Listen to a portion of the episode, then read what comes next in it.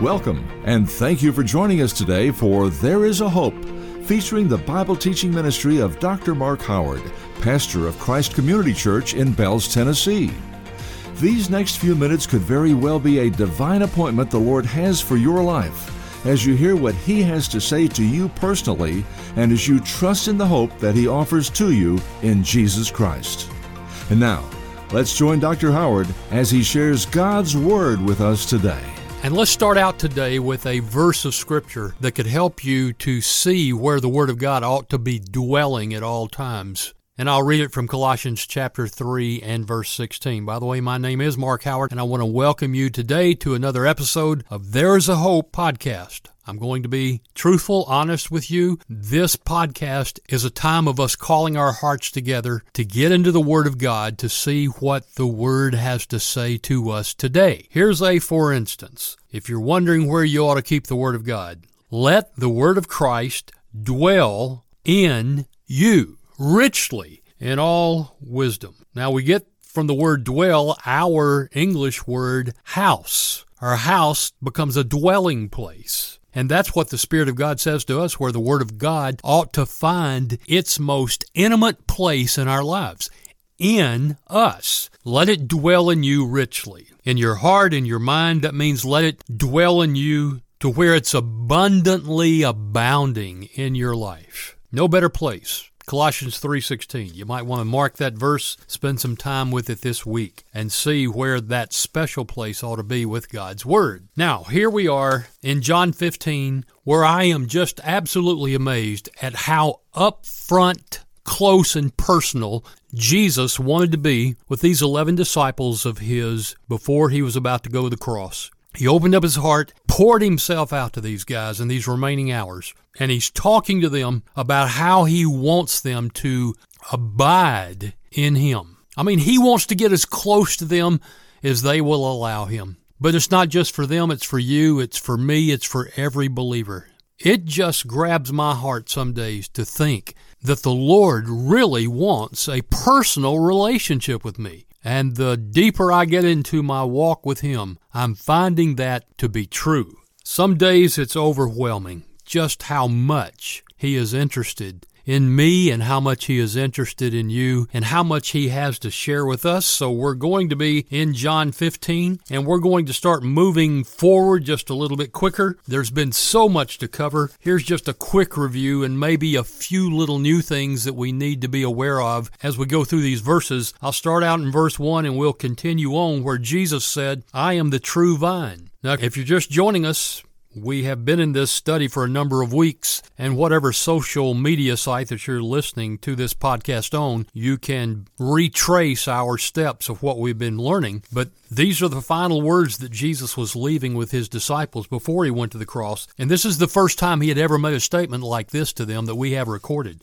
I am the true vine. What was he doing there? He was defining and declaring to them who he was. I mean, he was saying to them at that moment, This is who I am, guys, and this is who I want to be to you. I'm the true vine. You see, he wanted them connected to him. He didn't want them going looking anywhere else for something to connect to. But I really believe in my heart that as they left the upper room and they headed over toward the garden, that Jesus was really saying to them through this teaching that we're going through right now, he was saying to them, I need your full, undivided attention. I need you to come and begin to abide in me as I'm going to abide in you because I've got a purpose for your life. And he was going to reveal that purpose to them as they were making their walk over to the garden. Think about it. I want your full, undivided attention.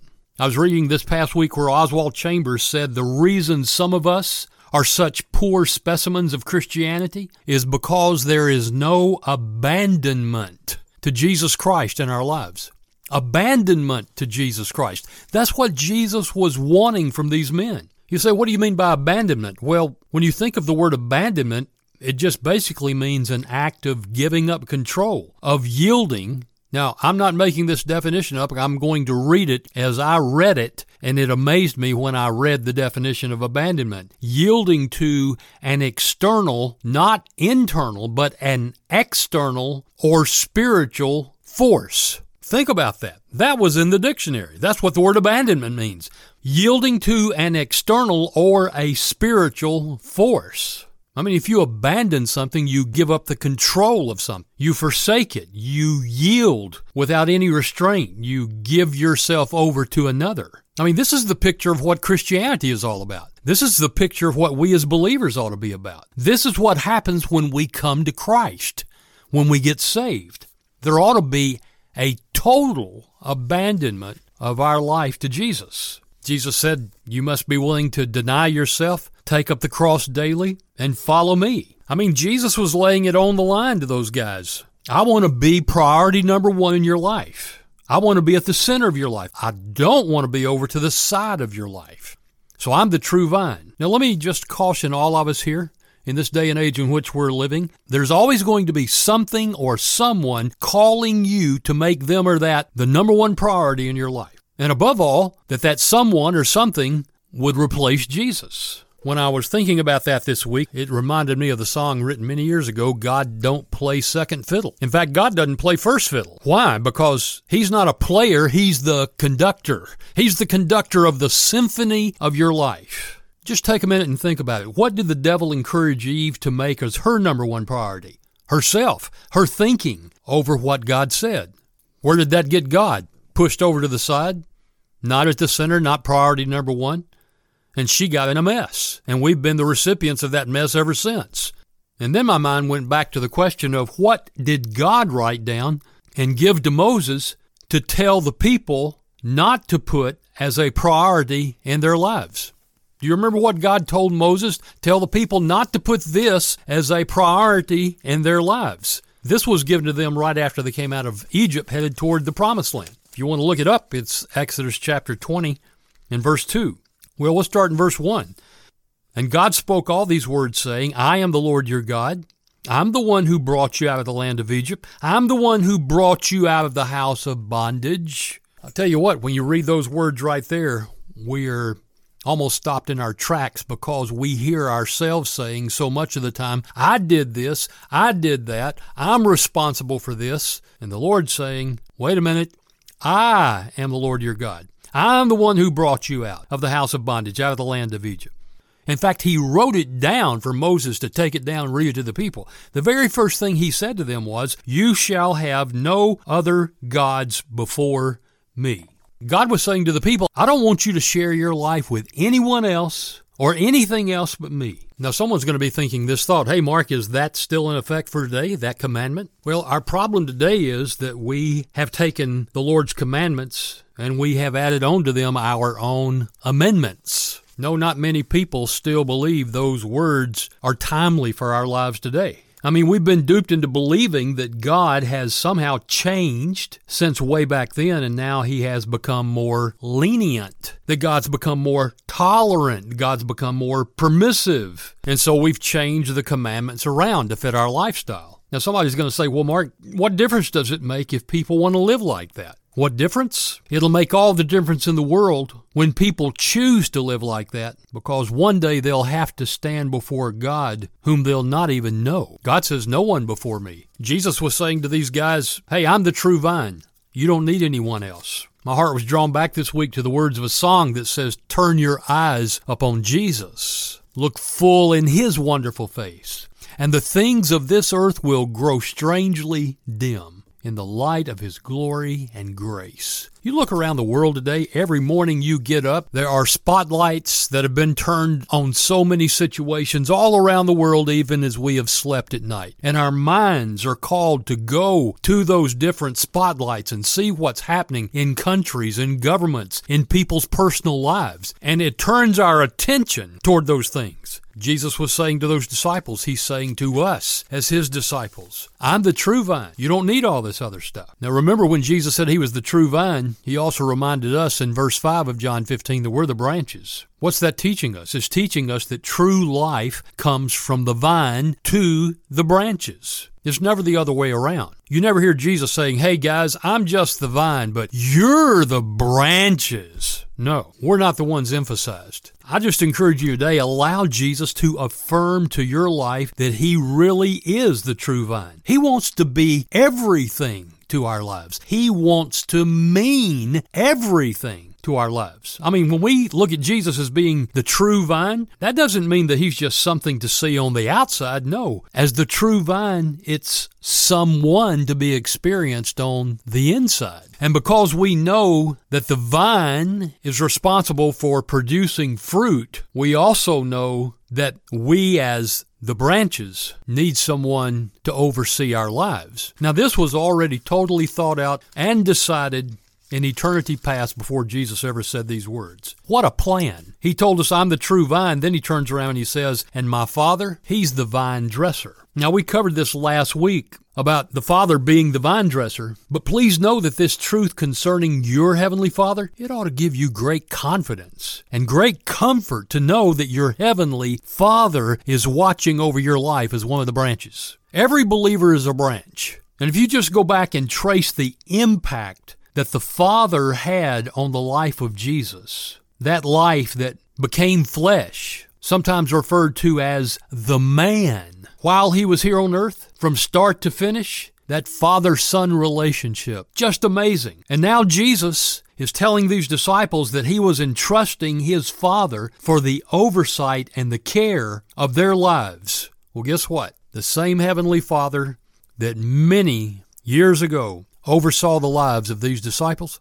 he's overseeing your life today. He's caring for your life today. I mean, think about it. Who has the greatest plan laid out for your life? Who knows you better than anyone else around? The Father. Why? Because He's responsible for you. How do we know that? Jesus told us He's the vine dresser. So let me ask you today would you rather live dependent on the Father as the vine dresser, or would you rather live independent of Him? You see, as the vine dresser, as the overseer, your Heavenly Father has a vested interest in your life. He doesn't have a passive attitude toward you. No, He has a vested interest in you. His love, His heart, His ways, His thoughts toward you really exceed any of our understanding of how deep and how passionate He really is about you. So then you come to the words of Jesus in verse 2, and He tells us how He and the Father are related when it comes to us as the branches. Verse 2 Every branch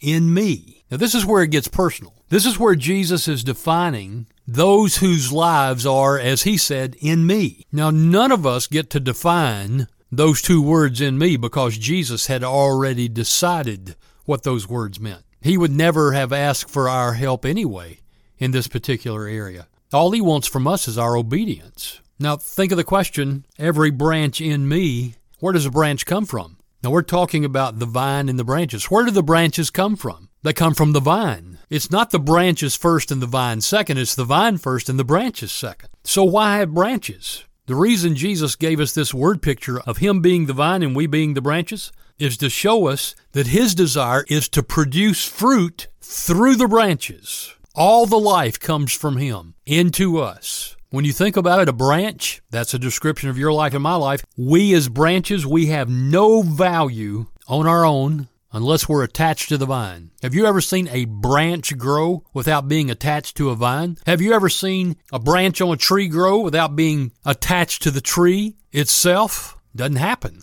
I mean, if you think of it, without the vine, there are no branches. That's why Jesus said in verse 5, without me, you can't do anything. You take me away without me, you try to live your life as a believer without me, you can't do anything. Your life is hopeless. Now, I know from time to time we get ahead of the Lord, we get tired of waiting on Him, and we're going to fix a problem. We're going to change this situation. We're going to get results because we're tired of waiting. Listen to what Jesus said without me, you can do absolutely nothing. So if you're a branch, I'm a branch. Are you a branch? If you're a believer, a follower of Christ, you are. So, since we're branches, I think we need to know why we exist. What's the purpose of a branch? What's the purpose of yours and my life being plugged into, attached to, as Jesus said in me? What's the purpose of me being in Jesus? Once again, the Lord was good in my learning time, and He brought me across these words. I pray this gives clarity to why you exist. If you're saved in Christ, you're a branch. Listen to what these words say. The branch has but one object for which it exists, one purpose to which it is entirely given up. That is, to bear the fruit the vine wishes to bring forth. So you and I have one primary reason for existing as believers on this earth. One reason that the heavenly vine may through us bring forth his fruit. And happy is the soul that knows this, that has consented to this, and that says, I have been redeemed and I'm living for one thing to bring forth fruit. So, knowing that, I have wholly given myself to bear the fruit the vine desires to bring forth through my life. That changed in my life the whole understanding of why I am still existing. For Jesus to bring forth fruit through my life I'm the extension through which the fruit is born. Now you think about it. When you see a plant that has a vine and branches coming forth from that vine, you don't stand around and say, Oh, what beautiful branches. No, you say, What a beautiful vine that is. That the branches are coming forth and bearing fruit. It's all about the vine, it's never about the branches. Don't get your feelings hurt. We don't stand in line to get praise and glory. I love Paul's words God forbid that I should glory except in the cross of our Lord and Savior Jesus Christ. I'm sharing with you today that the safest place for you to be is in Jesus' words in me, or as it says in the letters of the New Testament, to be in Christ. Because this is the identity that Jesus has for you and Jesus has for me. You say, Mark, what's my identity? Well, let's look at the word identity. An identity is that which distinguishes who you are. Your identity verifies who you are. Your identity proves who you are. These individual characteristics in your life, that's how you're recognized. And everybody has to carry identity wherever they go. Well, guess what? That's an earthly identity we're talking about. There is something called a heavenly identity that is more important than your earthly identity. This matter of being in me, according to Jesus. Think about it. Think of the personal words. Jesus is talking about you, every branch in me. In me, in Christ, think about it. It works both ways. But God made the first move, not us. You see, my identity is in Christ because of who He says I am. I didn't get to make that up. I didn't get saved one day and say, let's see, Mark, come up with a phrase that will describe who you are. No. I just opened the Bible and started reading, and I read it verse after verse after verse after verse. A hundred times in the New Testament at least, it talks about being, for the believer, you're in Christ. I didn't read anywhere in the Bible where it gave me a denominational title to be known as. So your identity in me, according to Jesus. Now, if Jesus does not say that about you, you can't say it about yourself until he says it about you. If you try and do that, you know what that leaves you to be? An impostor. A person who practices deception under an assumed identity. That means we're fakes and frauds and pretenders. But once he says that about you and affirms that to you, then you're free to live like it. I'm in Christ. You're free to think like that. I'm in Christ. You're free to act like that. I'm in Christ. That's your most important identity. Or as one of the songs that my two granddaughters love to sing together, I am who I am because the I am tells me who I am. Let me say that one more time. I am who I am because the I am, the vine, tells me who I am. Now, here's the biggest question that came up to me about identity this past week. If Jesus gives you your identity and he says, Yes, he's in me, she's in me. If Jesus gives you your identity, will you in turn identify with him? How can we be believers and act like that we're not identified with Jesus? Some days I think it would be shocking for some people to find out that a person is a believer, a follower of Christ, because they keep it to themselves. They'll tell you that's just a personal thing between me and the Lord. Really? Paul made the declaration all throughout his letters in speaking to the entire church body of different cities where he had preached in or where he had written to to share the gospel. You're in Christ. So think now about the responsibility that the Father has for you. Every branch in me that does not bear fruit, my Father lifts up. If you've got the words there, take away, you need to go back and listen to last week's podcast. We got clarity from understanding the original meaning of that word. The Father lifts up. And every branch that does bear fruit, He prunes, He cleanses that it may bear more fruit. I'd never thought about this verse before like this because I never heard these verses in my growing up years dealt with that I can ever remember. But as I'm reading here in these verses, Jesus said that the Father's responsibility was for every branch that was in Jesus. That his responsibility, the Heavenly Father's responsibility, is to oversee your life and work in you, and work with you, and work on you, to help you and to enable you to bring forth fruit. But don't stop there. The Father is not out just to help you, enable you to bring forth fruit, but He's also there to help you bring forth more fruit. And if you keep reading in John chapter 15, He's there to help you bring forth in your life much fruit. And you've got to understand where the Father is coming from. He knows you inside and out. He's constantly watching over you, observing every move in your life, examining you, he knows anything and everything that ever goes on in your life. And guess what? He has a purpose for your life. He knows where you are today.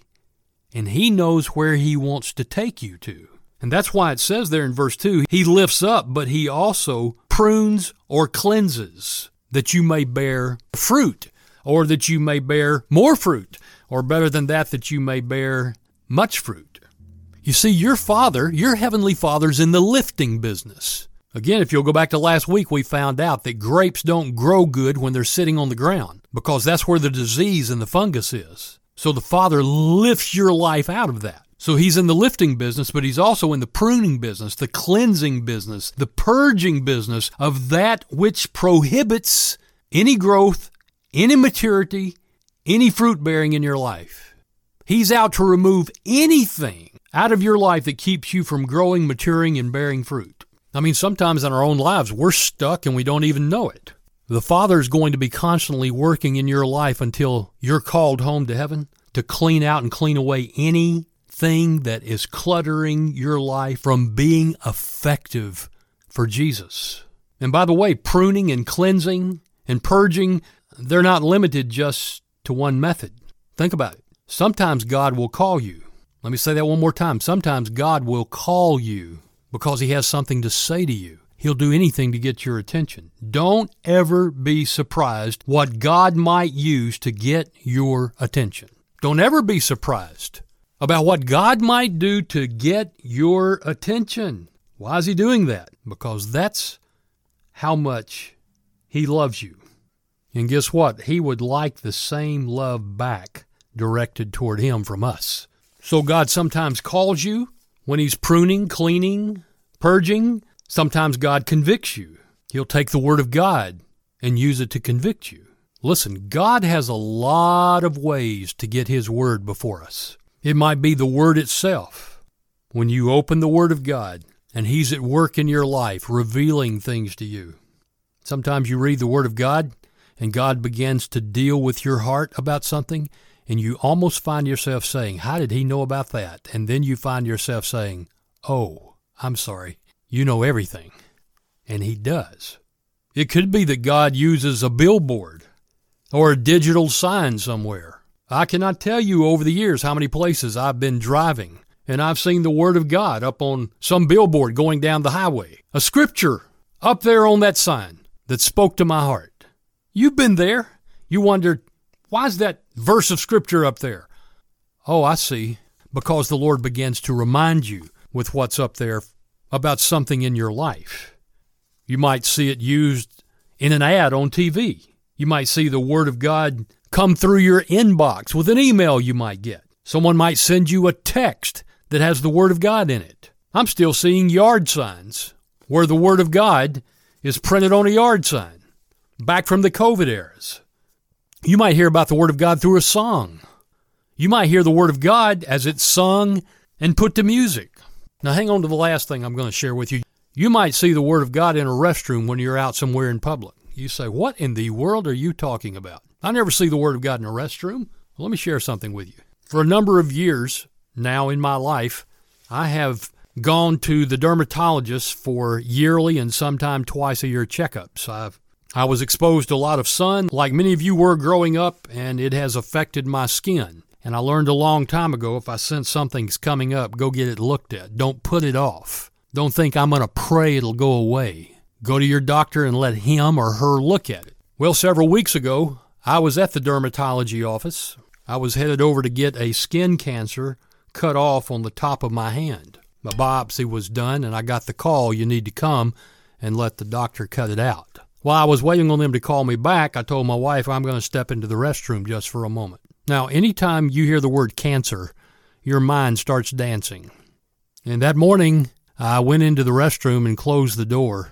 And you're not going to believe what was on the wall, framed in that restroom. There was a picture hanging on the wall. A little bird sitting on the doorknob of some door that was on the outside of a building out in the country somewhere.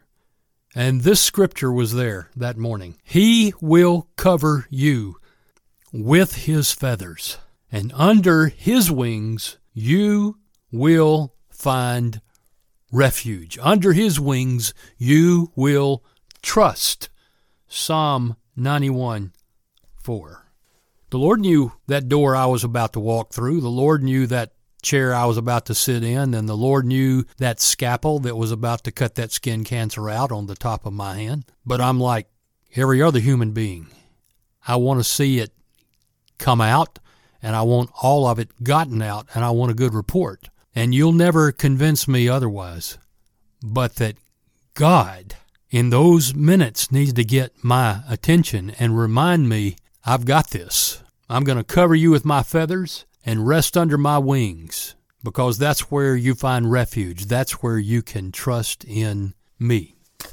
I'm just sharing with you that the vine dresser, your heavenly Father, sometimes will convict you through the Word, and He has a lot of ways of getting His Word before you. And I have learned over the years now that when I see the Word anywhere, I am in constant prayer that I will say, Lord, are you speaking to me in my heart about something through this word that you have put before me? The last thing I'd share with you is that sometimes God not only calls you and convicts you, but sometimes God even has to chasten you. Sometimes God has to discipline us to get our attention. And if you've never understood about the discipline of God, I would encourage you to go to Hebrews chapter 12 and start in verse 5 and go all the way over to verse 11. And if you're one of those that says, Well, I don't like discipline from God, I don't like for God to chasten me, I don't like for God to have to deal with me like that. Verse 11 says, Now no chastening seems to be joyful for the present, but it seems to be painful. Nevertheless, afterward, it yields the peaceable fruit of righteousness to those who have been trained by it. Now, you might be tempted to think when you hear that God is in the pruning business, oh, anybody can prune things. My response is, oh, really? If you've not been trained in how to prune something, you might go out to start your own way of pruning, but if you're not careful, you could do some real damage to a plant, a shrub, a tree, or even a person's life.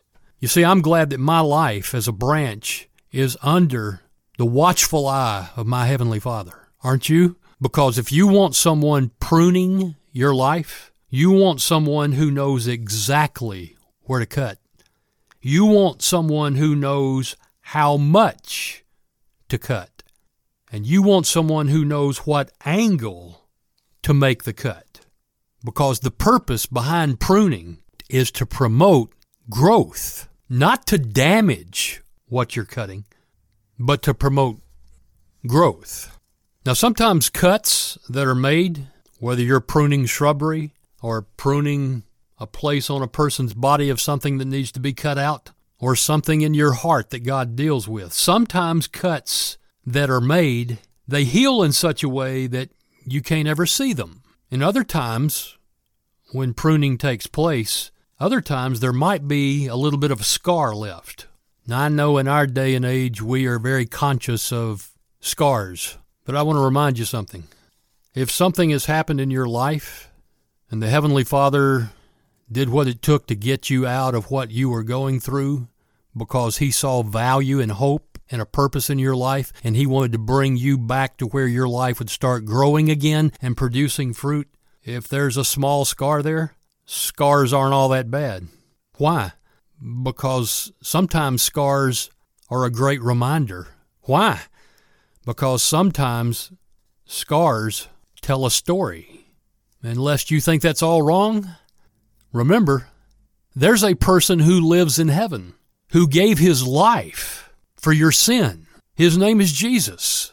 And Jesus, when we all get to heaven, you'll see he has scars. I mean, after he was resurrected, his disciple said, Prove to me it's really you.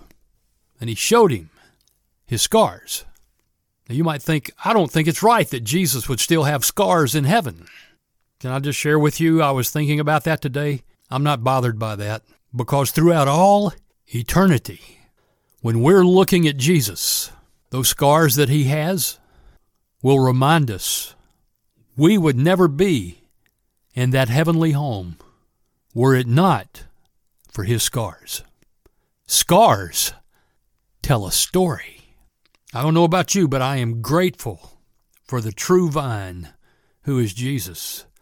And I am grateful for the vine dresser, our Heavenly Father, who knows us inside and out, and who's on the move in our lives, that we might, to the honor and the glory of Jesus Christ, be branches that are linked to the vine that brings forth fruit to his honor, to his glory.